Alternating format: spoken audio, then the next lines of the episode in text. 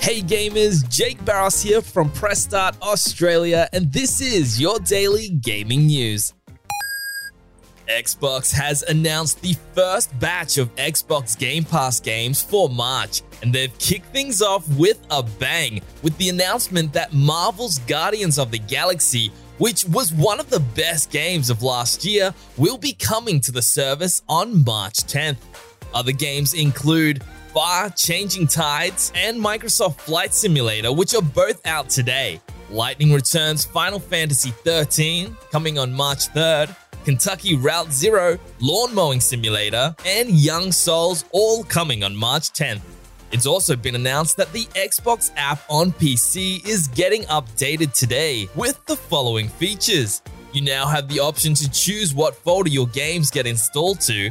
You've now got access to files for selected games you've installed, as well as options to repair and move your games, and the ability to mod more games. Nintendo has today added a mission and rewards section to Nintendo Switch Online. This is similar to PlayStation trophies or Xbox achievements, although way more similar in the sense that completing objectives such as playing a game a week, backing up your saved data, or playing a certain game on Nintendo Switch Online will get you platinum points. You can then spend those platinum points in the My Nintendo store, but there's also special icons that you can choose for your profile pictures. Currently, these include icons from Super Mario Odyssey as well as Animal Crossing New Horizons although these are set to change from time to time.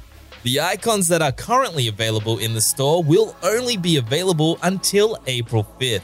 Hopefully, this is something that Nintendo continue to add to over time, as there's obviously a lot of people that would want this achievement type system, and a way to use those points even better.